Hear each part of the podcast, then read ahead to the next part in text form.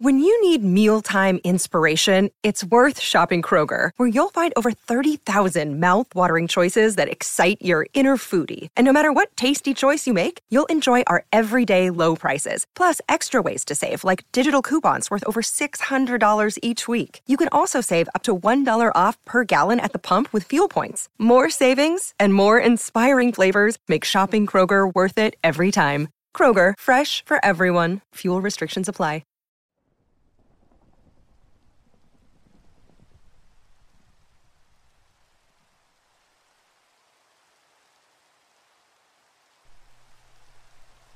My presence is always overlooked, ignored, forgotten. I'm cast aside as being nothing more than a lowly janitor, but I'm not just around to pick up trash. I'm a custodial worker, sure, but I'm also educated. I have to be, because I'm trained to deal with medical waste at a private research lab. I handle biohazardous materials of all kinds on a daily basis. The researchers forgot that I'm here and walk right by me without a word, but just because they don't see me doesn't mean I'm left in the dark. I know more than I let on. I have unrestricted access and can see all the fucked up shit they do here. I might not understand the science behind it all, and I might not be able to explain what all the tests are for or what all the machines do, but I see everything. I've seen four-winged butterflies. I've spotted weirdly misshapen pigeons. I've cleaned up blobs of molten animal skins. I've watched a monkey learn to control a biomechanical arm, and yesterday I saw the end of this entire research facility and its team of researchers when one of their experiments went awry. Skinny Rogue. That's what they called him. His official name was specimen E5-2187, but no one called him that. See, scientists get a bad rap. They're not nearly as cold and disconnected as you see on TV or in the movies. They tend to get more attached to their creations than you might think. Case in point, there was a piece of tape on the corner of Skinny's tank with his pet name and a smiley face next to it. As far as I could tell, Skinny Rogue was some sort of snake. He was about 2 feet long, thin, and flat like a tapeworm. He had a rounded face with two tiny glassy eyes that never moved. The rest of Skinny was entirely white, but for his little forked red tongue that sometimes slipped out of his little mouth and flapped around like a flag in the breeze. He was kept in a bland terrarium on sublevel 6, just a layer above gravel and wide open space, nothing more to keep him company. I'd see him slithering along the glass walls at nights as I cleaned up. He reminded me of that old game with the snake eating pixels and trying not to bump into itself as it grew bigger. You know, the one everyone had on those big fancy calculators in algebra class? I'm not sure if Skinny could see me, but sometimes it looked like he was following me around. Skinny Rogue was definitely one of the most unique specimens I'd seen. Phase 1.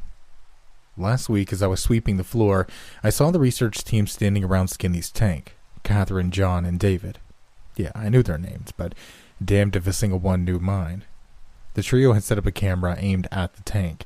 Catherine was holding a wriggling millipede with a pair of tweezers. David unscrewed a single flathead screw, keeping the lid at the top of Stinky's tank shut. John opened it. Catherine dropped the millipede inside, and the other two were quick to shut the lid and put the screw back in. It took Skinny Rogue all of 2 seconds to notice the intruder, before the millipede even had time to get its bearings. Skinny was on it. One chomp was all it took for the millipede to disappear. There was no way they'd set up a camera just to record a feeding. There had to be more to it. The three started writing notes, letting out a few excited gasps. They were so distracted that I managed to get a little closer without drawing any attention to myself. You know how when a snake eats something big, you can see its shape bulging out of its form? Well, I could see the millipede inside of Skinny. Not just a rounded shape where it had settled in Skinny's stomach, but each and every little leg branching out under the pale white flesh. That's not what bothered me, though. What bothered me was how the legs were spreading out all along Skinny's length, spacing themselves evenly to accommodate the creature a good 10 times longer than the millipede. Then when the legs finally settled in place, they moved. Skinny Rogue ceased slithering and started skittering instead. The trio of scientists exchanged high fives, congratulations, whoops, and cheers. I let them be and went on with my work so I wouldn't look suspicious. When I made my rounds later that night, Skinny was still running around on his new limbs. Phase 2. In the days following Skinny's transformation, I noticed the little guy filling out a bit. It's like he'd been a balloon and someone had finally inflated him. I wasn't around for any of the other feedings, but I assumed they kept their steady supply of millipedes, because the millipede storage tank, yeah, we actually had one of those, was emptying out, and fast. Catherine and David came in just as I was emptying the trash bin. "He's ready," said Catherine. "Let's give him a scorpion midnight." David looked hesitant. "You sure you don't want to wait a few days?" Catherine shook her head. "He plateaued as of 7 this morning. It's time." All right. You know what you're doing," replied David. Catherine smiled brightly and gave him a playful jab on the arm. How I wished she'd interact with me like that. Out of everyone at the facility, Catherine was the only one to acknowledge me, but even then it was hardly more than a courteous smile when we were alone in the lab. More of a pitying look, really. One that meant, sorry you had to pick up the monkey viscera again.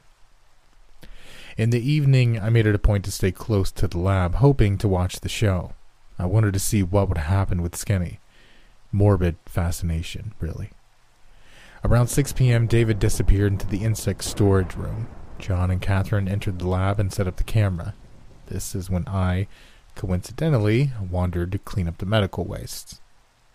It wasn't long before David returned with a scorpion in a small plastic box. John unscrewed the lid to Skinny's tank and looked to David, as though waiting for approval. David nodded, and John opened the tank. The scorpion was none too happy with its tumble into the tank. As soon as it landed, its tail reared up and readied for attack. It stepped side to side, snapping its pincers aggressively. John screwed the lid quickly as Skinny made his approach. Skinny snapped his mouth towards the scorpion, but the bug was ready to fight. He clipped Skinny. A bead of sweat rolled down the side of David's face. "He's not ready for this," he whispered, hands reaching for the lid. Catherine stopped him. "Just wait." Skinny Rogue skittered around the scorpion, his little tongue flicking back and forth as though to mock his prey. John looked tense, and David was a nervous wreck. Out of the three, Catherine was the only one to remain calm as Skinny orbited around the insect. Once he formed a near-perfect circle, he violently snapped inwards and coiled around the scorpion from all sides. There was a crushing sound, followed by a gush. It happened so quickly that the scorpion hadn't even had time to react. Skinny scooped up the shattered remains in one gulp. The bulge in his stomach quickly flattened, but nothing happened. "It needs to be alive. Get another one, smaller this time," said Catherine. I quickly looked away as David rushed past me.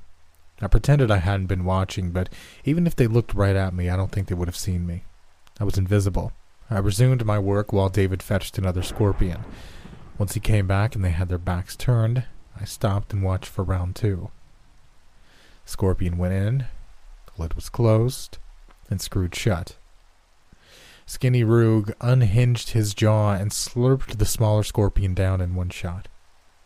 Impressive. I could see the creature's outline in Skinny's body.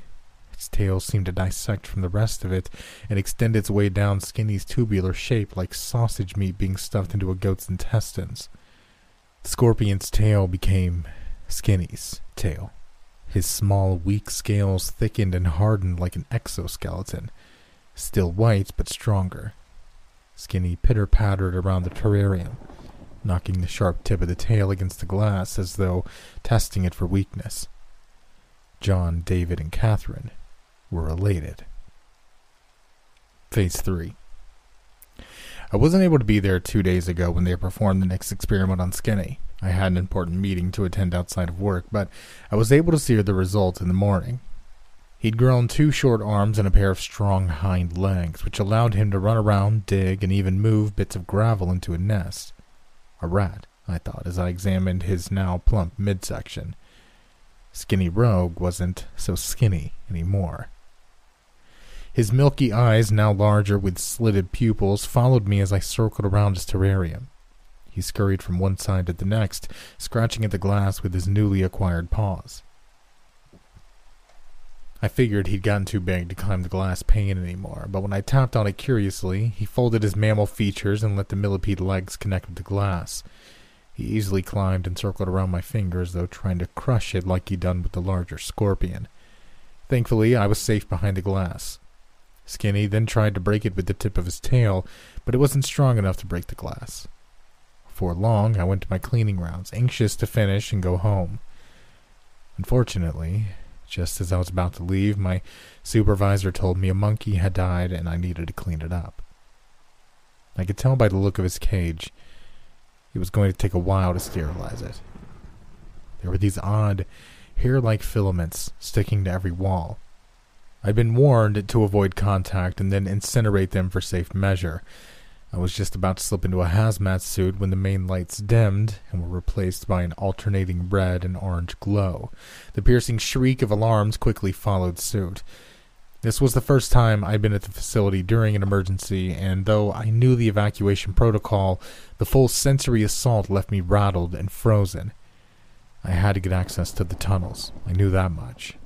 Those tunnels had been used explicitly by us lowly custodians, so we wouldn't, and I quote, get in the way when carrying waste through the facility. The maze of corridors led to almost every part of the building. They were a sort of underground world of the lesser staff, not unlike a service elevator at the back of a fancy hotel. Something to keep us out of sight, even though we were already basically invisible anyways. I shook myself to my senses, swiped my keycard against the reader nearest to me, and slipped into the tunnels. I didn't know exactly what to expect as I ran through the unpainted cement halls and up the steep stairs leading to the first floor, but I didn't expect to hear the screams. Yeah, I was shocked by how they managed to penetrate the thick concrete walls. I was cut off from what was happening on the other side, but I could tell it was disastrous and gruesome. 1.5 feet of concrete, if I recalled correctly. The screams managed to reverberate through 1.5 feet of concrete. I can only imagine the horrors that can make men and women scream loud enough to manage that. By the time I made it to the first floor and out of the access tunnels, I was out of breath and covered in sweat. I could just barely see a glimmer of light through the frosted windows of the back exit. I pushed the bar handle, but the door was locked. In my panic to get out, I tried ramming into the doors, but they wouldn't budge. It took me a few moments to realize the emergency lights had gone from red and orange to just red. We were in full lockdown now. Nothing was getting in or out, not without a security access card. I cursed beneath my breath. Now, I was really starting to sweat. I retreated back to the access tunnels, pacing back and forth in a panic. What was I supposed to do? Wait it out and hope I'd be safe in the tunnels? No, I couldn't leave anything to chance. The screams were getting louder and closer. I needed to get out of the building, jump into my car, and get the hell out of Dodge. If I had any hope of getting out, I needed to get into the security office near the main entrance and steal one of the security access cards. I didn't even think about how I'd get to the security office. If I had the access card necessary to get in, I'd just as easily be able to leave through the back door. My flawed, panic-stricken logic could have gotten me killed. Fortunately, when I reached the security office, I found its door wide open and its occupant missing. I jumped inside, closed the door behind me so no one, or nothing, would sneak up on me while I had my back turned. Phase 4. I barely had time to rummage through the drawers before my eyes were involuntarily drawn to the security monsters. Skinny Rogue had gone, well, rogue. There were bodies everywhere, dozens of them across all floors. Skinny's work, no doubt. From the quick glimpses I managed to get at him, I could tell Skinny had changed again. He was larger, fuller, and his front legs had become distinctively arm-like in nature. It even looked as though he had the hands of a chimp. He skittered around on his millipede limbs, making his way from one security feed to the next in the blink of an eye. From time to time he'd stop, sit up awkwardly on his hind legs, look around, and start running. It was a struggle to keep track of him, but I realized one thing. He was coming my way. I checked the door. It was locked. Good. To my relief, it passed right by the security office without stopping. He turned the corner and headed for the main entrance. He hadn't come for me. He'd come to escape. A security guard suddenly bolted out of the access tunnel by the entrance and immediately fired a shot at Skinny. I heard the pop and saw the flash of light on the screen lagging a few seconds later. The bullet was lodged in the entrance's glass pane. The guard had missed. He wasn't going to get a second shot. Skinny snapped around him, got up on his hind legs, and dug his venomous stinger right into his stomach. On the screen, I watched as the man fell to the floor and began thrashing around like a fish. Bloody foam poured out of his mouth, and his eyes bulged from their sockets like a cartoon character. It was only after a few minutes of this that he finally became still. It was a gruesome way to go. Meanwhile, Skinny was repeatedly thrusting his stinger against the window. He was smart enough to focus his efforts where the bullet had landed, and with every impact, more cracks formed until the window finally shattered. Skinny climbed the door and disappeared on the other side. I waited for a minute and then mustered up just enough courage to open the security office's door and crawl around the corner to the guard laying dead in the hall.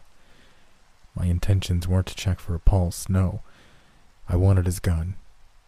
I pried it from his fingers and retreated back into the security office. I was scared, so damn scared, but the gun made me feel just a bit safer. I hugged my legs and hid my face between my knees. Phase 5. As I sat there in terror, I could hear dogs barking wildly. We had several posted around the perimeter to keep people out, but it never occurred to me that they'd ever need to keep something in. I hoped they'd managed to stop Skinny, but I had no way of knowing what was going on out there. Anxiety and tension weaseled their way through every fiber of my muscles. The dogs had to win the fight. Who knew what would happen if Skinny managed to eat one? See, Skinny hadn't eaten any of the researchers, and I had a hunch it was because they were too big for him. Dogs, on the other hand, were a good stepping stone. The barks turned into whines. The dogs were losing. It was only a matter of time before Skinny would eat one and change. I wondered how he'd change, and what he'd do once it happened. Would he climb the electric fence, tunnel underneath it? Would he wreak havoc in town? He did none of those things. Instead, he came back. I'm not sure why he did it. I'm not sure what he wanted. Maybe he couldn't find a way out, so he wanted to investigate the facility. Maybe he wanted to take a nap in his cage. Damned if I know. I just recall looking up and seeing him break through the doors with ease. He was bigger. Much bigger. And his mouth had elongated into a snout. A few tufts of fur peeked down from beneath his plated skin. He was grotesque. He approached the security guard, licked his cheek with that forked tongue of his, and then swallowed him whole. He needed a live victim for it to work. And who better to serve as his next meal than me? Skinny wandered around the corner and began scratching at my door. He could smell me. His new nose could smell me shivering behind the metal door. I held the gun tightly, debating on whether to use it on him or on myself. Phase 6. Skinny stopped. I opened my eyes and turned my attention to the security monitors. Catherine was standing at the end of the hall. Why the hell hadn't she stayed hidden wherever she'd been holed up? Why was she chasing danger? Skinny recoiled and slowly backed away, never breaking eye contact with her, his tail arched over his head as he pointed a stinger at her. "Rogue, honey," she said, in a voice as soft as she could muster. As she passed the security office, I was compelled to open the door and pull her to safety. Maybe I could be a hero. Her hero. But I didn't. I didn't even unlock the door. I couldn't take the risk. Skinny was just too fast. I just watched. She forced a smile. "Rogue, let's go back downstairs. I'll give you some nice treats." I could hear stress in her voice. This was the first time I'd ever seen her confidence waver. Skinny's brand new canine-like jaw came unhinged and widened as the two turned the corner. He was going to eat her, I was sure of it. I couldn't let it happen. I couldn't let him take Catherine. Anyone but Catherine. I held the door handle hesitantly, but finally I lunged out of the security office, clutching the gun tightly between my fingers. But it was too late.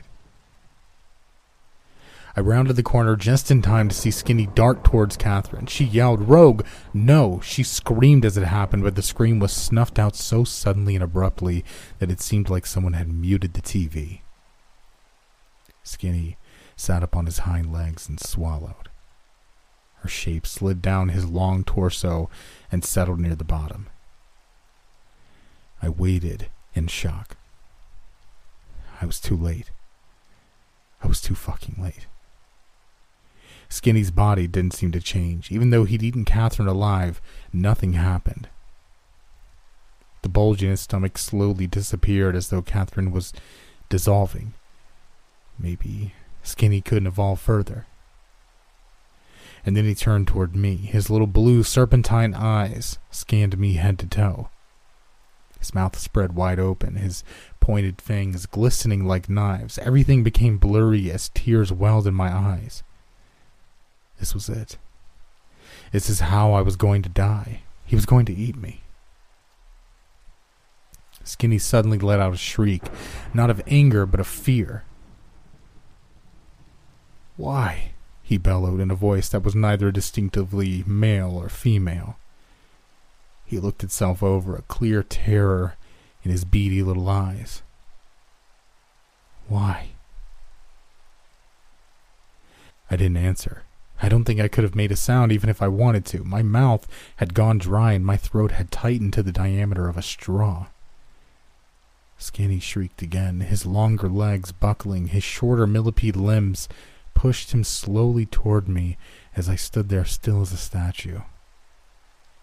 I thought he was coming for me, but couldn't get myself to budge or look at anything but my own 2 feet.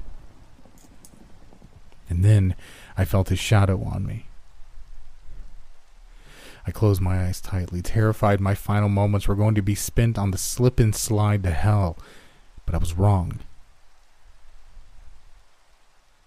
Skinny wasn't coming for me. Skinny's stinger nudged the gun towards him. He took it in his chimpanzee hand. I hadn't even realized I dropped it. "No, no, no," he moaned.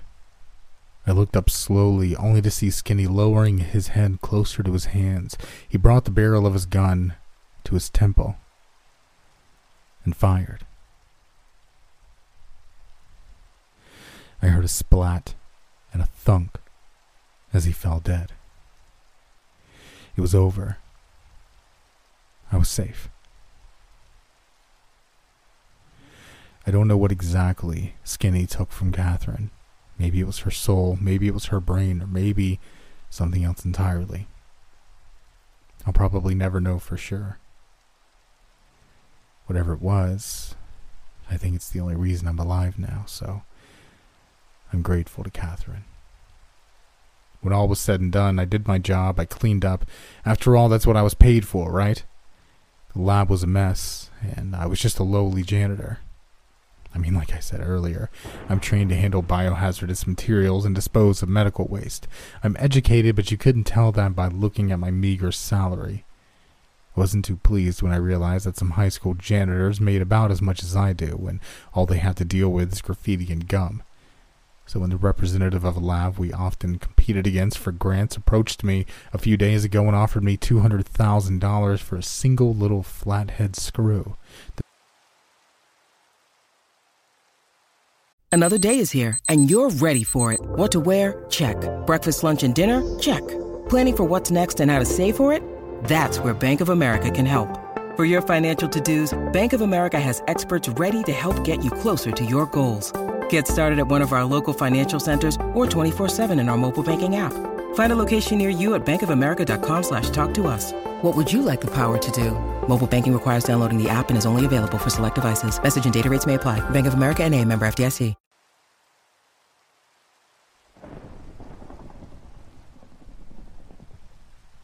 In a town of only 200 people, we had 3 churches.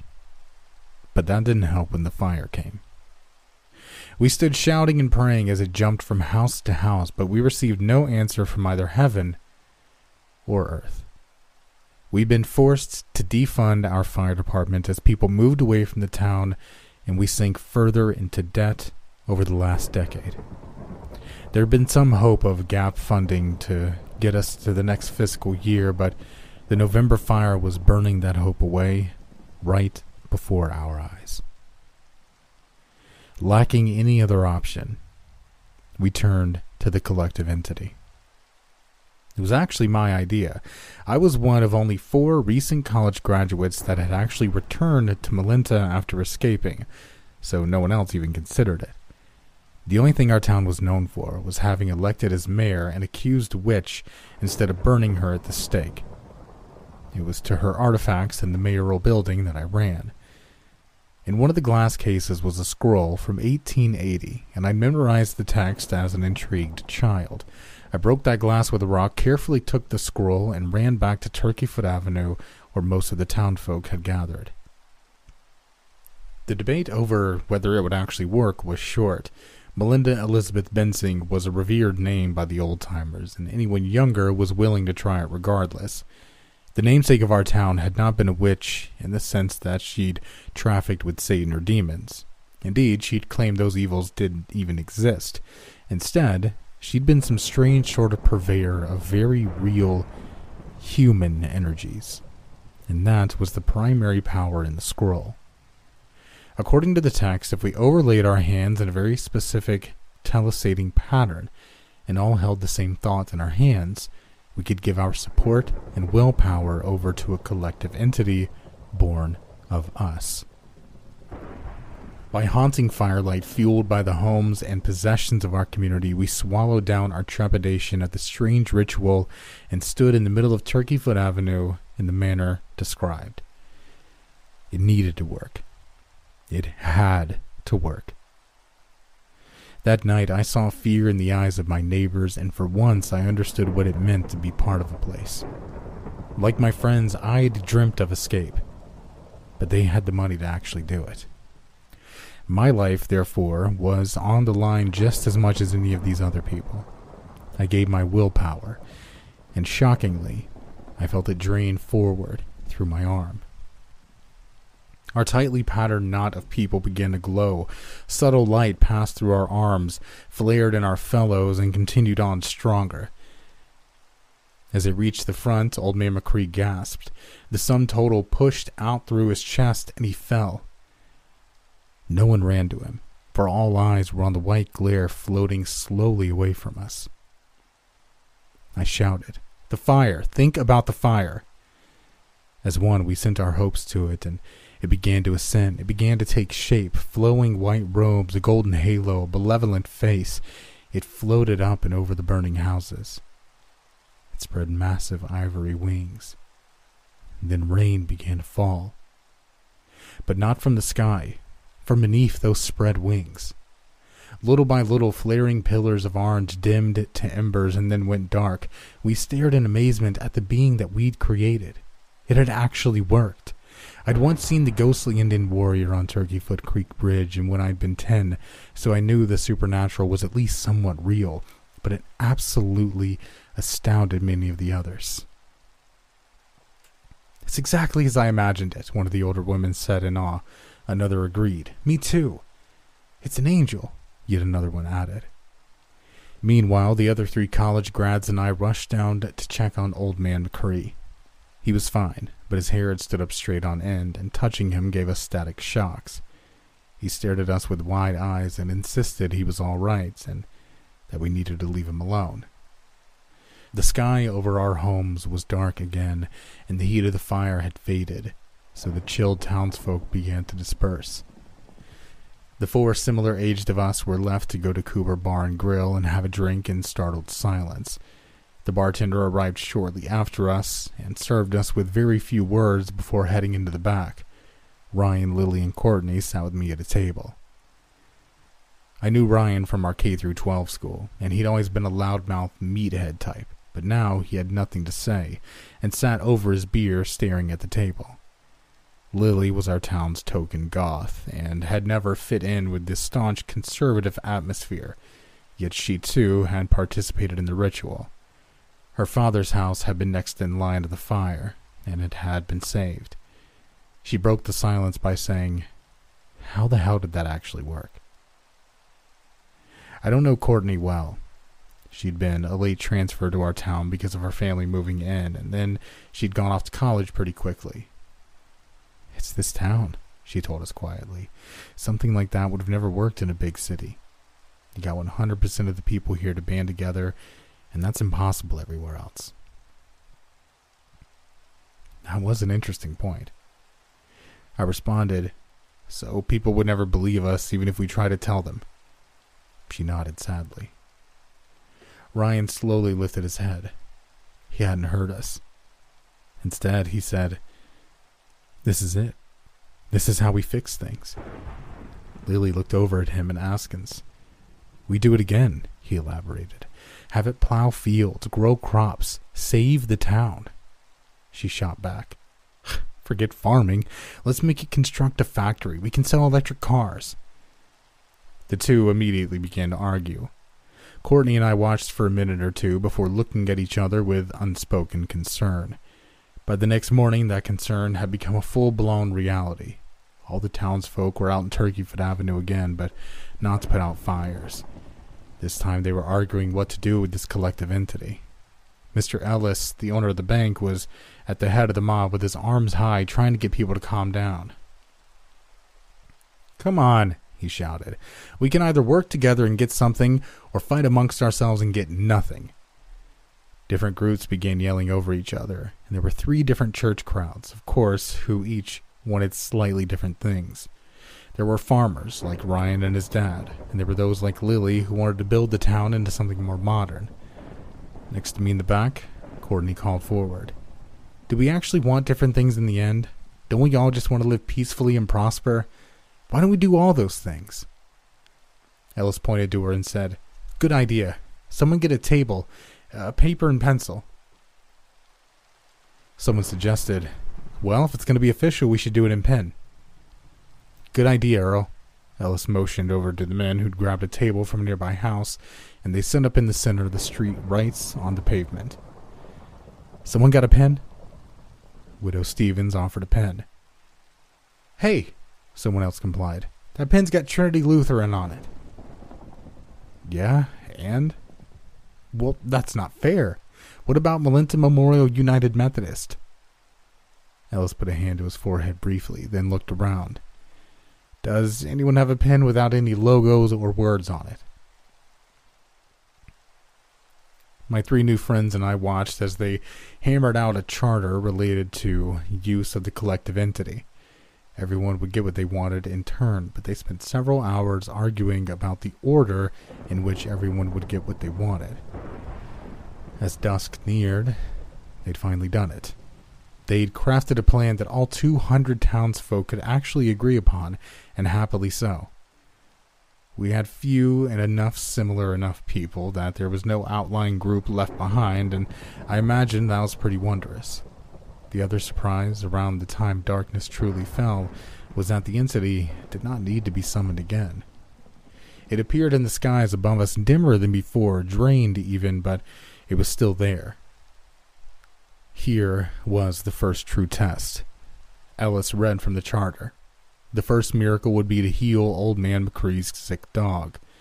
His wife had died the year before, and he'd fallen the previous night, so it only seemed fair. As one, the 200 of us assembled there lent our support. Little sparks of white energy left each of us and went into the being into the sky, which grew back into the full brightness and then disappeared in an umbrella-shaped flash of light over McCree's house. His dog leapt through the dog flap a few moments later and ran rapidly toward him with the energy of a puppy. It was truly a good thing to witness, and McCree cried and thanked us all profusely. That was it for the day, and we separated into our little groups again. We were all smiling as we sat at Cooper drinking, but I had to admit I was feeling a little tired. At first I chalked it up to the day's lengthy debates, but I saw my friends yawning as well. Courtney said what we were all thinking. Man, giving that energy away really took it out of me. How about that? It was a massive red flag that none of us paid the proper heed. The next few nights we gathered to fix damage done by the fire. After, we still went to the bar for drinks, but that soon changed. After a week of minor miracles that everyone had agreed upon, I was too tired to stay out. I went home and immediately fell asleep in bed, only to awake as if I had a hangover anyway. As I groggily stepped out, Courtney was on my porch with coffee for each of us. We have a problem. I guzzled the hot coffee, winced at the morning sun, and nodded weakly. There were already others gathering on Turkey Foot by the time we walked there. They were tired too, and much worse for wear because they were older than us. Mr. Ellis was there with bags under his eyes and holding a discussion. He waved Courtney and me over as soon as he saw us. Now here they are. Hey kid, you look better than we do, but it's safe to say you're feeling under the weather too? We nodded. Definitely. Well, then it's no mystery what's happening. What we give to the angel does come at a price. It ain't free. Therefore, we're going to have to hammer out some sort of payment plan.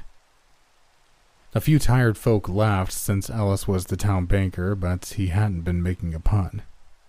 Look, he said, you young ones can bear it easier than us, so it's going to come harder on you no matter how we slice it. Courtney, you work at the quick shop, don't you? She narrowed her eyes. Yeah, why?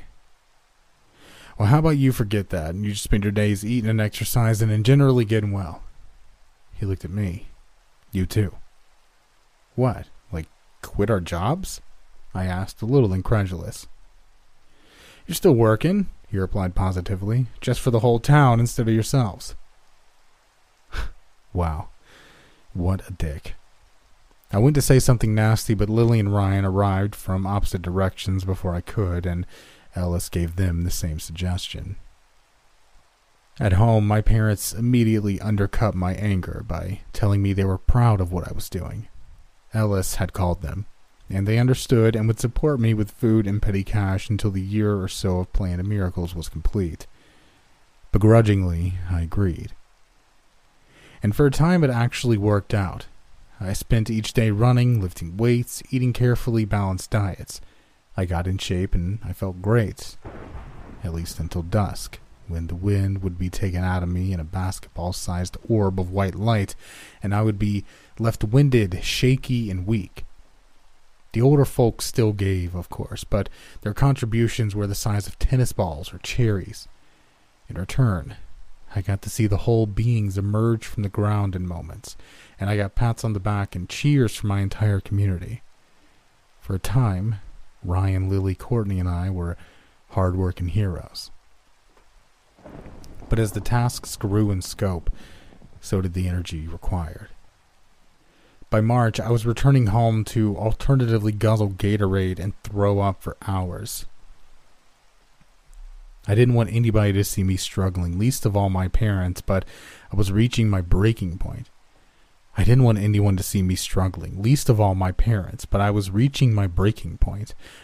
was I physically ill every night, I hadn't had time for a social life in months, and I was beginning to feel cooped up in a prison with no walls.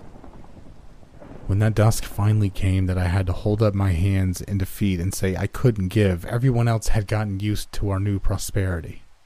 Next to me, Courtney held her sides and nodded too, wordlessly agreeing that she also needed a break. Ryan's dad was there with a firm grip on his son's arm. They've pushed back our miracle nights for emergencies too many times. Our fields need fertilized. They can't just be left to dry out. It's fine, Ellis said to everyone. We can all give a little more now and then, can't we? But they couldn't.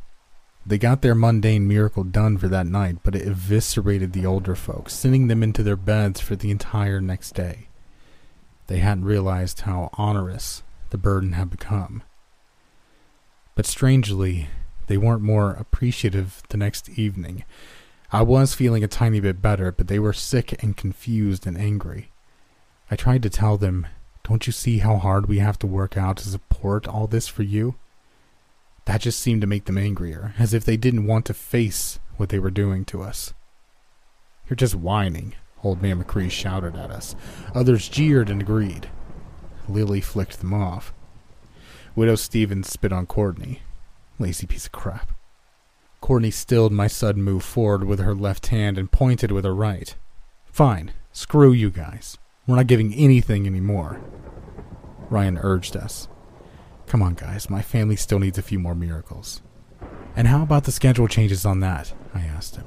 "Isn't it funny how they spaced out what your farm needs until the very end, almost like they've made it so you have to be on their side?" He remained quiet but fuming. Ellis's face seemed to change then. I didn't want to have to do this. He motioned toward us, and our two local cops started moving. "Seriously?" I shouted at him, even as Courtney, Lily, and I backed up. "The town needs these miracles," he proclaimed, "or else it'll die. You're putting us all in danger with your selfishness." I looked around for recognition of the absurdity of what he'd said, but the townsfolk were all of one face. Angry. My parents were among them, glowering at me with fire. I looked to Courtney and Lily. Our community had made one mistake in assigning us our duties.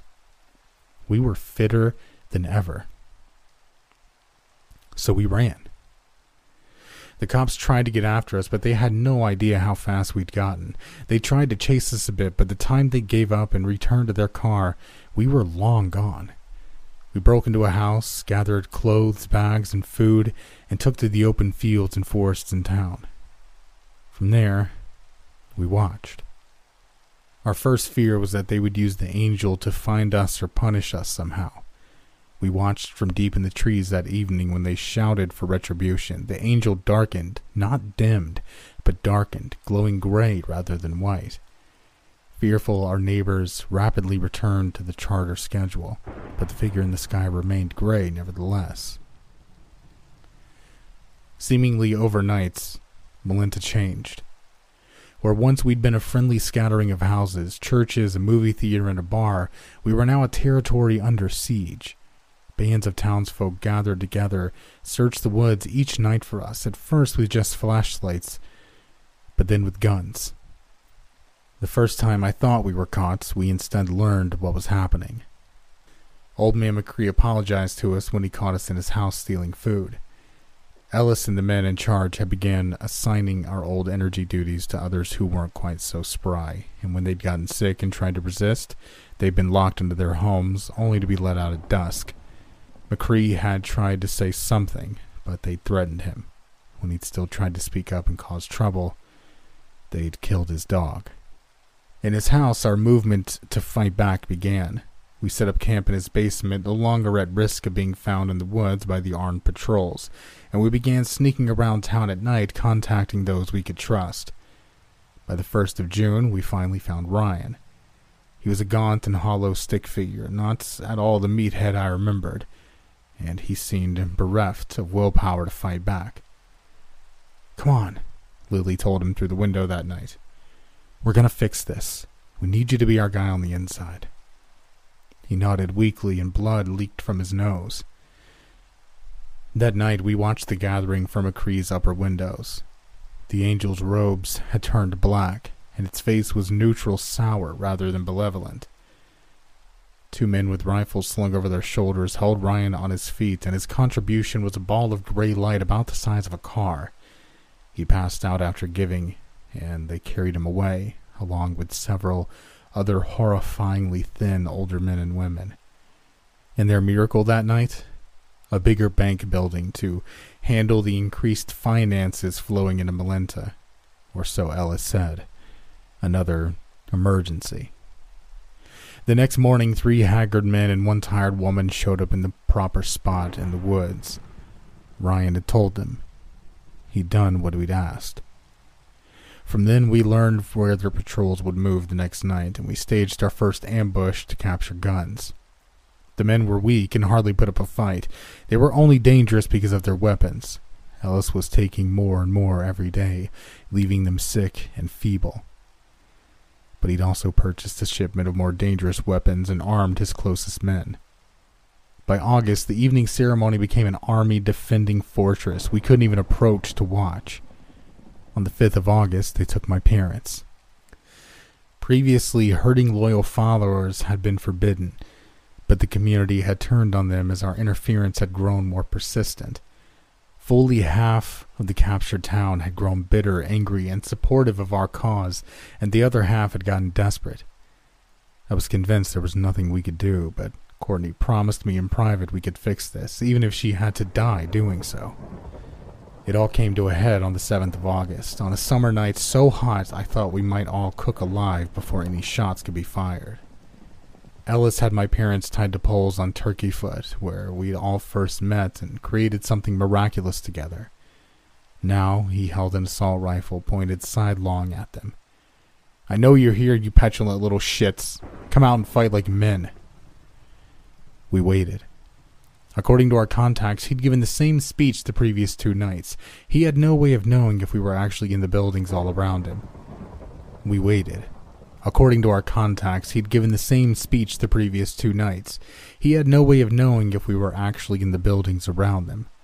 He'd made them all too large and opulent to defend completely with his army. We crouched along palisades and minarets, watching. "Come forth, Angel," he called, turning to our collective entity as it appeared for the evening. Courtney clutched my wrist like an iron vice. Across the street on another roof, I saw Lily grow as pale as the goth makeup she used to wear. Our entity's gorgeous feathered wings had now become leathered, and it had horns in place of a halo. Its face was furious, pockmarked anger, and waves of heat radiated from it, enough to heat up the night. The beast was now a demon, exactly as we had fashioned it to be, together, all of us. But none of them could see it. The change had been gradual for them. Only we, who had been away for a time, could see the difference so starkly. "It's time to end this idiotic revolt once and for all," Ellis screamed. "Give now." The men and women below, in chains and rope, gave what little the guards could beat out of them. Little sparks of gray and black floated upward, ill will that which had turned against them. "Come on, Ryan," I whispered, watching him. He was just a skeleton with skin now, but I knew he had it in him. He was a good man at the end of the day. We watched as a new color emerged from his chest. Red. Blood red. The ball of blood red was beyond description of size or quality. It was his life, his lifeblood, given to force the issue. He fell to the dirt. Dead. The demon absorbed that crimson light and began to flail. "They're here," Ellis said loudly. To the beast above, he screamed, "Burn them out!" A slow, creeping red malignancy did begin to burn, starting at its fingers, but not the way Ellis had hoped. Roaring against the pain, the demon turned its other massively muscled arm and lifted it into a fist. The houses closest to the ritual exploded in a massive pillar of flame. "Jesus Christ," Courtney exclaimed beside me, and the man behind us murmured in fear. The heat was unbearable, but we retreated down the building and into a dark alleyway. Could he do it again? Normally there had only been one miracle a night, but it turned out it was easier to destroy than it was to create. The demon lifted its fist again, and the building across from us exploded, showering cinders and fire across the street. I held Courtney back as she tearfully tried to run for Lily. They're dead. God damn it, we can't wait any longer. She was right. We were outnumbered by far, but we would all die if this continued. I gave the signal, and our army of geriatrics rushed the square from four different directions.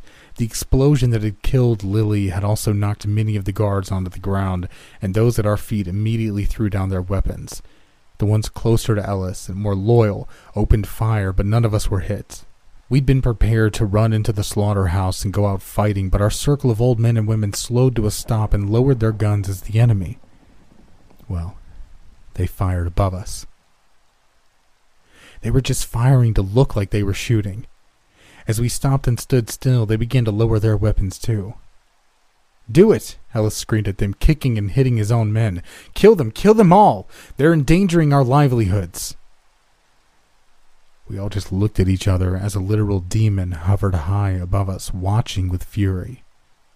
The creeping crimson dissolution that Ryan had gifted it had dissolved in one entire arm and was beginning to work on its torso. "It's over," Courtney said calmly but loudly. "Ellis, we made this thing to put out fires." She waved her hand to the flailing houses around us. "Who cares how rich we are if the town's burned down?" "I don't give a shit," he screamed back at her. "I'll just take my money and move. To hell with all of you." He grabbed my mother as a hostage and began backing away. Guns were raised again at that. Yeah, they were. With hate.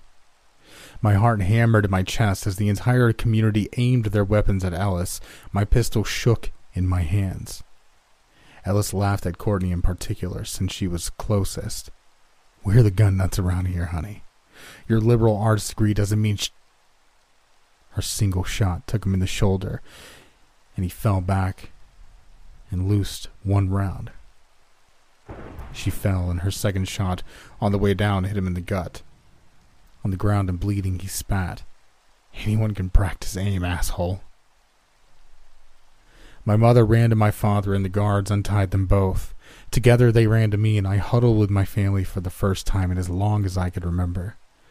Above us, the demon was half of what it once was. Leaving my parents to the safety of my allies, I ran to Courtney and kneeled near her as she began choking on her own blood. Ellis, too, was dying. "It didn't have to go like this," I said, with tears running down my face. "Why did it go like this?" Ellis laughed, despite his pain. "You know, kid, I don't even know anymore. I was content before all this." He pushed blood out of his mouth. "I didn't want more until I had a taste of it." I was already holding Courtney's hand as she bled out. On a strange feeling, I grabbed his too. I turned my head briefly to yell, "Somebody get that parchment. We'll make a new collective entity. We'll save them. We have to save them." But both Courtney and Ellis shook their heads. I understand why now, months later. In some part I do, but I still don't. I never will. I sat there in the town square until dawn, holding their cold hands until the demon disintegrated into its last fading red wisps with the morning sun. My parents waited too, immensely apologetic but not daring to speak for all my tears and silent rage. Once the light came, folks who still had their houses began posting for sale signs.